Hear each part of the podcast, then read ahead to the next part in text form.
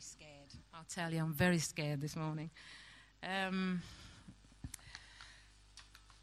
uh, when Leon asked me to speak, well, to be honest, it, it, I'd spoken before, as you know, in last summer, and I spoke on Esther. But um, and since then, I've been asked to speak again, and I said no. Poor dad, sorry, but I just didn't feel it was right at the time. And um, and I remember when Leon asked me again, and he said, three strikes and you're out. And I thought, it must be the third strike, but he still asked me. and, um, but you know, in a way, I'm, I'm glad that I've been able to share what God's really laid on my heart this morning. But in another way, it's quite terrifying and I've said to both Dan and Leon this morning, I don't know how you do this every week because honestly, I just can't cope with it. You know, I just feel so burdened uh, with what God has given me to share. And, um, and I just feel like, you know, I, I, can't do this every week. And while I was doing my hair this morning, and I, I, I have to do it because I, you know, I didn't want to stand up here and look like I'd been dragged from Albury to Halesowen. Um, you know, so and, I, and, God really started to speak to me, and He started to say, you know, that uh, He's my strength, He's my fortress, He's everything I need, really. And when I stand in here, I don't stand in my own strength, I stand in His, because it's His word. And I, and I suppose I feel that heaviness and that burden because it is His word, and it's a responsibility. Pray for these guys that have to sort out every week because it's a responsibility and it's a heavy burden to bring God's word and bring it right before you every week. Um, I said I would speak on worship. I felt, as soon as I was asked, I knew that was what I was supposed to speak on. Um, and probably because worship is such a big part of my life and my heart, and I've got a real heart for worship. And, um, and I started to think about, you know, the objects of our worship. What, you know, what do we worship? What do people around us worship? I can tell you what they worship in my office, and it isn't God. I can tell you. You know, it's all about money, it's all about the career prospects, it's all about what's happening in celebrities' lives. You know, and it's like they've got to know the next thing. They've got to know what's happening in the soaps and everybody's life in there. It's the football teams. I live in a house with three guys, and Villa is a big part of my life now. it never used to be. but it is now. Uh, and I do, I must admit, I have to confess, I do enjoy football. But, you know, it's about the fan. What's the fan like? You know, their object of worship is their team. It's not for everybody, but what, what is the fan, a football fan, like? You know, before they go to the match, it's all about what shirt shall I wear? Shall I wear the one that they won the cup in in 19, whatever it was? Or shall I wear the most modern one? You know, who we playing? You know, will we win? Have we got a chance of winning? Where are we in the league tables? You know, and then they get there and then they're meeting all of the folks that love the team and, you know, and they're singing and they're jeering and they're mocking the other side and the poor referee and linesman. I feel sorry for the lot of them. But you know, they've got a passion. They've got a real passion and they go prepared. They go prepared and they've got a mindset you know, they want to see their team win and they'll do everything in their power to jeer them on and to really encourage them to get those goals in the back of the net. And, um, and I started to think about, so that's the preparation, that's getting there. And it's like, and the journey back, the excitement, the emotion. It's just incredible when they win. You know, I dread it when they lose and they're on their way home. I'm saying, oh, Lord, please. you know, they're dissecting everything that happens, you know, in those 90 minutes. But, you know, and then God started to say, we have 90 minutes here this morning. 90 minutes. And what do we do with it? What do we do with the 90 minutes that He calls us to every Sunday morning? It's hard. It's very hard sometimes to worship God when you're going through struggles, when you're going through difficulties, when things just are not right. And my per- first point is you don't have to have it all together to worship. You know, if you read scripture, very few people did. Very few. Nearly everybody had struggles and they pushed through. Some didn't, fell by the wayside. But you know, I really believe that God is saying to us this morning, you know, the environment does not have to be perfect. You do not have to have it all together to worship me. That's what God is saying. And I want to read Psalm 86, verse 1 to 17. And it's about David. And um, Nathan had, I think, had come to him and spoke to him about, you know, some of the things he'd been doing, highlighted some of the, the, the wrong things he'd been doing in his life. And, um, and David started to pray. But what I love about this psalm is right in the middle of it, and it's almost dead center, he recognizes who God is. And that's what I think is amazing. So, starting from verse 1 Hear, O Lord, and answer me, for I am poor and needy. Guard my life, for I am devoted to you. You are my God. Save your servant who trusts in you. Have mercy on me, O Lord, for I call to you all day long. Bring joy to your servant, for to you, O Lord, I lift up my soul. You are forgiving and good, O Lord, abounding in love to all who call to you. Hear my prayer, O Lord. Listen to my cry for mercy. In the day of my trouble, I will call to you, for you will answer me. Among the gods, there is none like you, O Lord. No deeds can compare with yours. All the nations you have made will come and worship before you. O Lord, they will bring glory to your name. For you are great and do marvelous deeds. You alone are God. And then the prayer changes Teach me your way, O Lord, and I will walk in your truth. Give me an undivided heart that I may fear your name. I will praise you, O Lord my God, with all my heart. I will glorify your name forever, for great is your love towards me. You have delivered me from the depths of the grave. The arrogant are attacking me, O God. His prayers changed again. A band of ruthless men seeks my life, men without regard for you. But you, O Lord, are a compassionate and gracious God. You're slow to anger, abounding in love and faithfulness. Turn to me and have mercy on me. Grant your strength to your servant and save the son of your maidservant. Give me a sign of your goodness that my enemies may see it and be put to shame. For you, O Lord, have helped me and comforted me. You know, David writes in his turmoil, but right, as I said, in the middle of that chapter, that psalm, he recognizes God's greatness.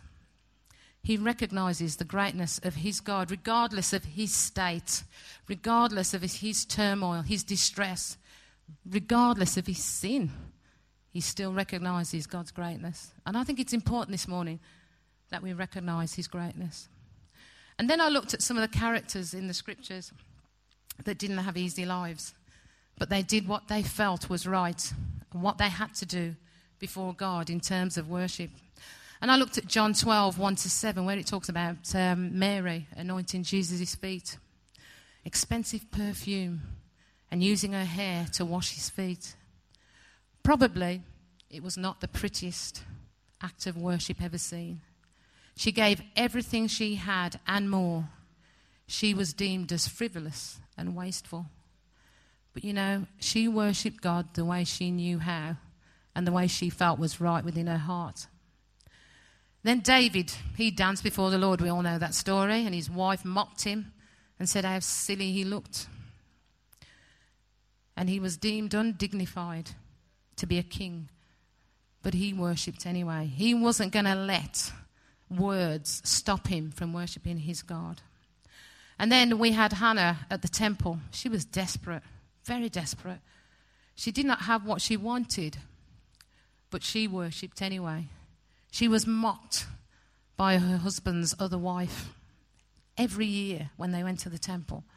And she still went. And I thought, Lord, you know, you are showing me people that struggle through like just like us. They struggle through life. And they say, God, where are you in this? But you know, they continued to worship. Can I just say something as well? Because uh, God dropped something in my life. It's right in the middle of this, and it's probably not a good place, but it's a God place, so that's all that matters. And um, but I feel that there's somebody here that um, as they drove up on the car park this morning, they said in their heart, you know, they said, What am I doing here? What am I doing here? And they actually said, God, if you don't speak to me today, if I don't hear from you today, I'm not coming back. Now, I don't know who you are, I don't know anything else. I just know that. And God laid that on my heart yesterday morning in the early hours. And I knew it was for today. And I tried to forget it because I thought, I don't want to look stupid. But you know, God has laid it on me very heavily. And you said, if you don't speak to me today, I'm not coming back. God wants to tell you that He's going to speak to you today. If you need prayer, whoever you are, I don't know whether you want to come now, later, whatever you want to do, but you need to speak to Leon and he will pray for you. And I believe he'll have a word for you too. So just if you feel that, do that. And if you do it in the middle of this, I really don't care because it's, it's God's word, not mine. All right? So feel free to move if you want to. But you know, we need to come and worship. We need to deal with things in our lives. We need to put them aside, like Hannah did, and come to the throne of God. Come to his house and worship him. And then I started to look at uh, worship, cultivate a lifestyle of worship. Now, you know, this is a very dif- difficult thing because a lot of people think worship is just about coming here, singing songs, listening to tapes, and, you know, raising your hands. And let's, let's be honest, some of us find it very difficult to do that, even to raise our hands, you know, in a place of worship. But, you know, God wants us to cultivate a lifestyle of worship. And it's not just about what you do here. It's about what you do out those doors. It's about what you do at work. It's about what you do in the home. It's what you do when you go out for a meal with friends. Are you impacting their lives for good? We need to cultivate. Cultivate means to prepare, to work on. And uh, Dan brought the message last week about turning the soil. And, you know, and it's so true. For God to plant His seeds in our lives, we need to continually be cultivating our lives before Him. We need to come before Him daily, regularly, and say, God, you know, turn the soil in my life. Prepare this heart for you, to meet with you, to receive from you, to share with you, to commune with you, and with others. We need to cultivate, to prepare, and work on our hearts. And, you know, part of that cultivating is, is about our prayer life, it's about reading the word, it's about our actions towards our neighbours, and it is about coming to church together and worshipping God. And one of the things I wanted to say was about, I mean, there's lots of examples I could have used this morning, but one I really wanted to use is so recent, I really wanted to use it. Now, a friend of mine knows a farmer, a sheep farmer, and uh, every now and again, when she gets some meat, you know, she always says, Oh, Pat, you know, do you fancy going in shares, you know, with it? Poor sheep. I'm sorry for you vegetarians, but I do like lamb. It's probably my most favourite meat. but um, anyway, and she said, "Oh, would we like to go in, you know, together? There's a couple of us, and you know, and we see the the farmer and gives us the meat, etc." So last week was one of these days, and last Saturday I went to collect my share for my friend's house, and she was outside and she was talking to her next door neighbour, an elderly gentleman, lovely man. And uh, when I walked through her gate, she was talking to him and she handed him a, a bag with some meat. And she said, Oh, have that for your, you know, your dinner. And I just thought, oh, you know, I thought, I want to be like that, Lord. I want to, you know, to, to hear you and to reach out to my neighbour. I want to do that. I want to live like that, Lord. I don't want to live for myself and everything I have is for me. I want to be able to share it.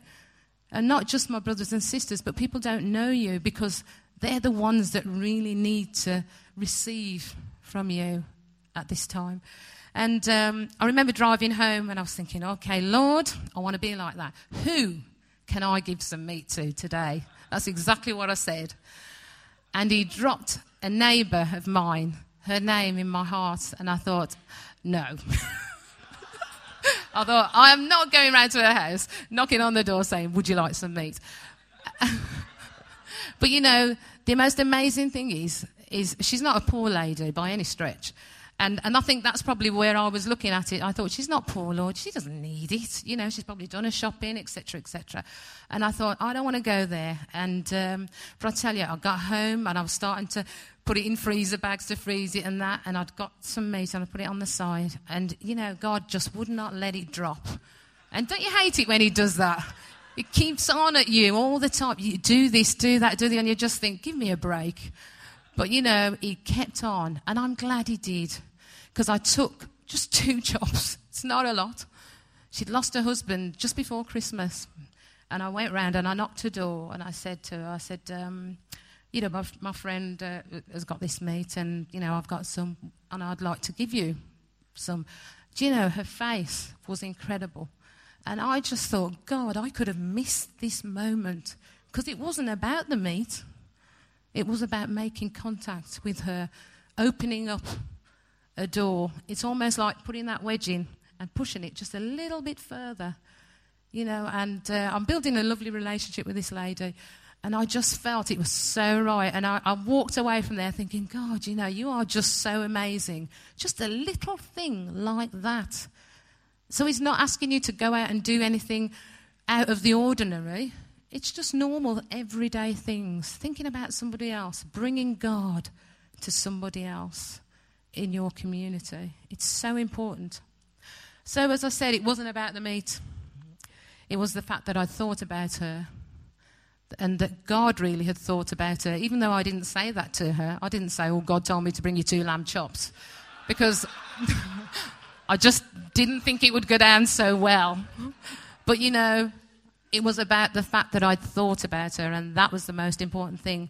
And you know, and that's how I want my life to be to hear him speak to me and to act without question. Sometimes, you know, we might not be right, but as long as we're not going to kill anybody, what's the harm in stepping out and, and learning and, and practicing your gift? You know, tune in. Let's tune in to God and listen to what He's saying to us and act upon it. It's so important. We need to live it when things are great when they're not so great. Because you know, you'll find in difficult times your worship will come a lot easier because you've cultivated it. You've made it part of your lifestyle. And even though the storm is raging around you, you are still safe and at peace. And some, I don't know if you've ever felt that, but I've felt it many times. The storm is raging around me, but God has held me in perfect peace. And even though I don't know what the outcome's going to be, I don't know whether I'll get what I want or not, I don't know whether I'll see what I want or not, but it doesn't matter. Because as long as He holds me, that's all that I need. And that is all that you need too. As long as He holds you, it doesn't matter what the circumstances. We need to worship outside of our circumstances. And we need to worship because of His greatness. Acts 16 22 to 28, Paul and Silas, they're in the prison. You know, and you read things over and over again and you think to yourself, Bluminek, you know, how come I didn't see that before? And it was like they were severely beaten, severely. Now, you know, there's no human rights in them days, I don't believe. You know, you haven't got somebody popping up saying you are, you've treated these prisoners badly. They were beaten severely. And then they were imprisoned. They were chained. But you know something? They worshipped regardless. And that's the bit that amazes me. They worshipped. And the Bible says at midnight they were praying and singing hymns to their God. Then God shook the earth. How amazing is that? That's what our praise and our worship and our lifestyle can do. We can shake the earth. You can shake your families. You can shake your office, your factory, your shop, you can shake it. Because when you start to praise and start to sing and start to pray, God starts to move. He starts to shake the earth. And you know, when I read on and I thought, oh, it's, it's just such an amazing story. I hate starting reading bits of scripture because I just feel like I want to go on and on and on and read more and more and more. But it's so exciting when you get into God's word. And I got to the bit about the jailer where he was ready to kill himself because he thought everybody had run. And thinking probably about the consequences for him.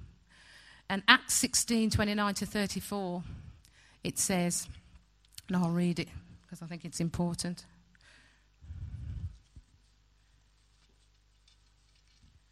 Twenty-nine to thirty-four, and it says, "The jailer called for lights, rushed in, and fell trembling before Paul and Silas.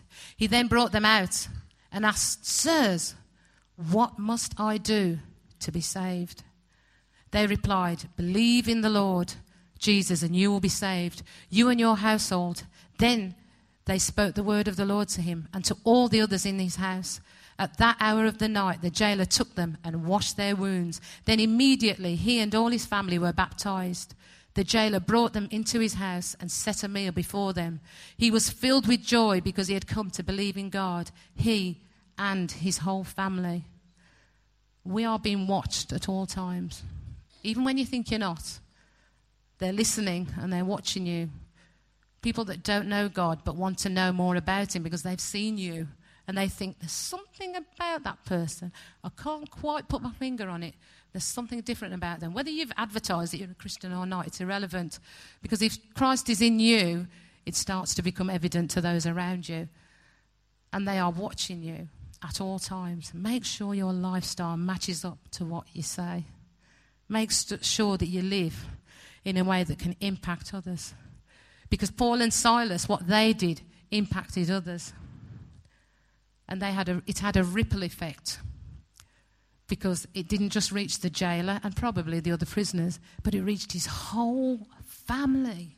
How important is what we say and do? And at the end of the day, it would have been a matter of eternal life and eternal death. And so we have to be careful. We have to take this responsibility. Um, somebody had sent me a, a, a, a, text in the week, and, um, and it was from this guy from Holy Trinity Brompton, and he's the chairman of Alpha International. And uh, his name's Ken Costa, and he's written a book called God at Work. And I was looking up at him because obviously when I got the text, I thought I want to see what you know what this guy does and who he is, etc., etc. And um, he's a very successful man in the banking industry. And um, one of the things he said was most of us thrive on pressure. So under pressure, we're okay, but stress kills perspective. Now, you might say to me, oh, that's a really strange thing to say right in the middle of the word. But, you know, all these guys were under pressure. Paul and Silas were under pressure, I would say, in that prison, chained and bleeding probably all over the place. You know, they were under pressure, but they weren't stressed because they knew their God. And the reason we know that is because they worshipped. They sang psalms and hymns, and they raised the roof for Jesus. But you know something? When you're stressed, it's a whole different thing. And I know what that's like because I was stressed with my job and the things at home. I'd gone through all that and I thought, God, you know, I don't know what's going on here. And sometimes, you know, you don't know whether you're coming or going. And you don't know whether you're sitting or standing. And you don't know whether you're actually, you know, supposed to be sorting something out at home or at work. And it just got very, very stressful. And we've recently gone through an assessment at the NHS, and um, and that was hard because obviously everybody's sort of trying to get information, and you've got to have evidence, etc., etc. If you know, if you've been there, you know what I'm talking about. Uh, you know, you've got to prove what you're doing is right, and it, you know, all matches up to policies, etc. And uh, it was difficult, a very difficult time, and I felt quite stressed about it because obviously my manager was saying to me, Oh, Pat, you know, you need to be doing this, that, and the other. And then I'm saying to my team, You need to be doing this, that, and the other to share some of the work. But I did feel quite stressed about it and working late. And it was like 18 months of preparation. It was crazy. But, you know, and then I remember I started to lose perspective. I started to think, I'm stressed here. And I, I, and I was thinking, gosh, I ain't got time to read the word. I haven't got time to pray. I was getting to the prayer meetings late. I'm still getting to the prayer meetings late. late is my middle name. But, um, you know, I just really felt that God was saying to me, slow down. You know, give it all to me. Let me take the load. And, you know, let's get your perspective back. You know, why am I here? Why do I do the things I do? Am I impacting people for the right reasons? Am I pointing them to God? Am I showing that God is my strength? Am I showing that? In stress, you lose it all because you can't see the wood for the trees. All you can see is things coming at you that you need to do and you haven't done. But you know, stress kills perspective. But worship gives perspective. Worship, giving your best. Make it your ambition to be the best worshipper you can be. We will never give God what he truly deserves because we are human but we can try and give him the best that we can give. Eli's sons, how could two young men with such great prospects and a calling into the priesthood upset God as much as they did? They were priests, and yet they upset God. 1 Samuel 2:12 says they had no regard for the Lord, and it was all to do with the offerings that people bought a sacrifice, and they were taking it before it had done all that it was supposed to do. And they were taking it before they were supposed to. And then verse 17 says, Their sin was great. They treated the Lord's offering with contempt. And that's a terrible thing. And sometimes, you know, we have to look at our lives and we have to say, God, help me never to do that. Help me never to treat your offering with contempt and the offering of others. Because sometimes we can see we look at others and we just think, you know, they're so far away from you, Lord. They're so far away from you. But you know, you are God's special person and you're here for a reason. We shouldn't look upon you with contempt because God sent his son to die for you. You're important to him, just like I am. You, you see, we can be in the right places, saying the right words, doing the right things, and yet our hearts can be so far from Him. May God really help us to see where we are and make a move. God is looking for a clean heart that brings in worship in spirit and in truth. David writes a prayer of repentance in Psalm 51, verse 10 to 17. And then he says, Create in me a pure heart, O God, if we could bring a sacrifice of anything apart from ourselves, we'd bring it, wouldn't we? Because it, didn't, it doesn't cost us that much. But He asks for our heart, a clean heart. Anything else is not enough. Verse 17 says, The sacrifices of God are a broken spirit, a broken and contrite heart. God will not despise. It's important that repent of our, our sins, our wrongdoings, God will forgive us because He said He would. And we need to put it behind us and begin to worship. Because you know something? The enemy will keep us there. He'll keep us there because we are ineffective while we're there. But as soon as we've brought it to God, and to be honest, only you will know whether you're truly sorry. Nobody else really knows. Only you and God will know that. And then move on. Move on in Him. Don't stay in that place because all the enemy will do is, is just pile more stuff on you and then you'll feel like you can't shift yourself at all. You know, Mary gave her precious oil. She gave all she could give. Hannah gave Samuel. Paul and Silas gave their lives. It's so important for us to give our best. And when you think you've given your best, you can give more. God the Father gave his best in Jesus. There was no ram in the thicket to save him. There was no spotless sheep enough to take away the sins of man. And there was no human good enough to die for us. Only Jesus, God's only Son, He's worthy of our worship, our praise, and our very lives. And just to finish, I just want to read um, Ephesians 5, half of 18 and 19. And um, the verse says, Instead, be filled with the Spirit, speaking to one another with psalms, hymns, and songs from the Spirit. Sing and make music from your heart to the Lord. Always give thanks to God the Father for everything in the name of our Lord Jesus Christ. I mentioned earlier Ken, Ken Costa saying that stress kills perspective, but worship gives perspective. And someone wrote this, I don't know who it is, but I just want to finish with it. Worship gives us a heavenly perspective. It causes us to look upward to the one who holds our world in his hands, the very God who created us and wrote our destiny. Worship allows us to see God for who he really is, to his, exalt his name and lift him high.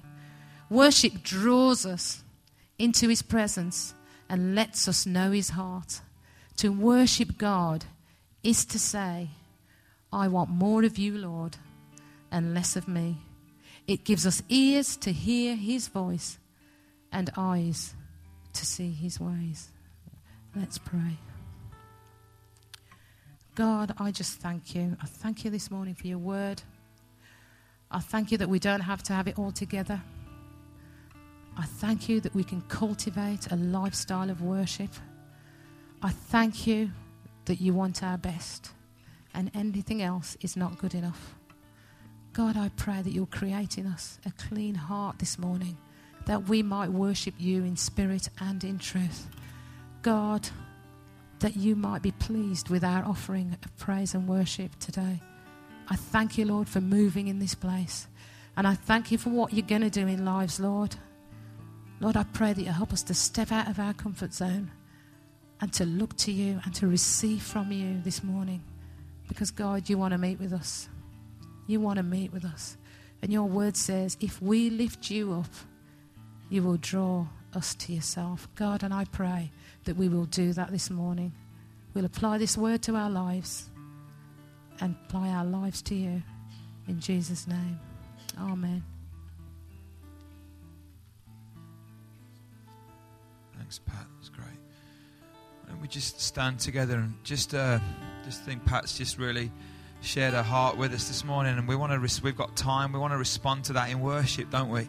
Which is the the fitting and appropriate way. And I just really sense that, you know, that there are some of us this morning that perhaps the pressure in your life has got to a point where it's it's become a perspective killer, and uh, you're struggling to see God, and you're struggling to see the way through, and I just want to encourage you to, to worship God. And it may be that because the pressure is building up too much, it may be helpful for you to ask someone else to pray for you. So as we're worshiping, I want to encourage you to come and respond and come out here. And, and, and if actually you're just saying, look, I just want someone else just to pray into this area of pressure, you know, that God would somehow re- release that, release that pressure valve enough for you to get some perspective. And if you are the person that that word was for, that you came this morning and saying, I don't know why I'm here, and if God doesn't speak to me, I'm not coming again, then I'd love to talk to you and I would love to pray for you. So while we worship, guys, is that okay? Just worship God where you are. But if you want someone to come and pray for you, then I'll encourage you to come. And if pressure is killing your perspective, then ask God to release that again this morning, that you would see Him and that you would know Him. And you know, pressure is, is okay up to a level, as Pat has said, but when, when it becomes stress and it becomes a killer of perspective and we get anxious and we can't see the wood for the trees, that's when God says, Come to me. Come to me. You who are weary, you know, I'm going to give you rest. God doesn't want us to carry that burden of anxiety and stress. Okay? He says, Come to me. Take my yoke upon you. My burden is, is, is light. He says, My yoke is easy. And uh, when we're too stressed and we can't see, we need intervention from the Holy Spirit. So let's worship. If you want prayer, come. Some people will come and just pray for you that God would release that. And if you are that person and uh, God has spoken to you this morning about that, then I would love to pray for you. So let's let's worship. Father, we thank you for speaking to us this morning. Lord Jesus, we thank you for just opening up your heart to us through Pat. And God, I pray that we're going to sing these songs that people have written as the songs aren't worship, Lord. The songs are like they're triggers that release worship. Worship is when we bring our lives before you. And God, I pray that as we sing, we won't just sing, but we'll bring our lives before you. We'll honor you, Lord God. We'll lift up our eyes to you because you are worthy. You are worthy of our worship and praise. Even in we're in a tough time right now, God, you're still worthy of our worship. God, if we're under pressure, God, I pray that that through worship we'll get a new perspective on our life. God, in Jesus' name. You know, we all think we're under pressure, and yet we realize on our news people are under pressure. And God, sometimes wherever we are, God, we need that perspective. So, Lord, help us, I pray, as we worship and as we respond in Jesus' name. Amen.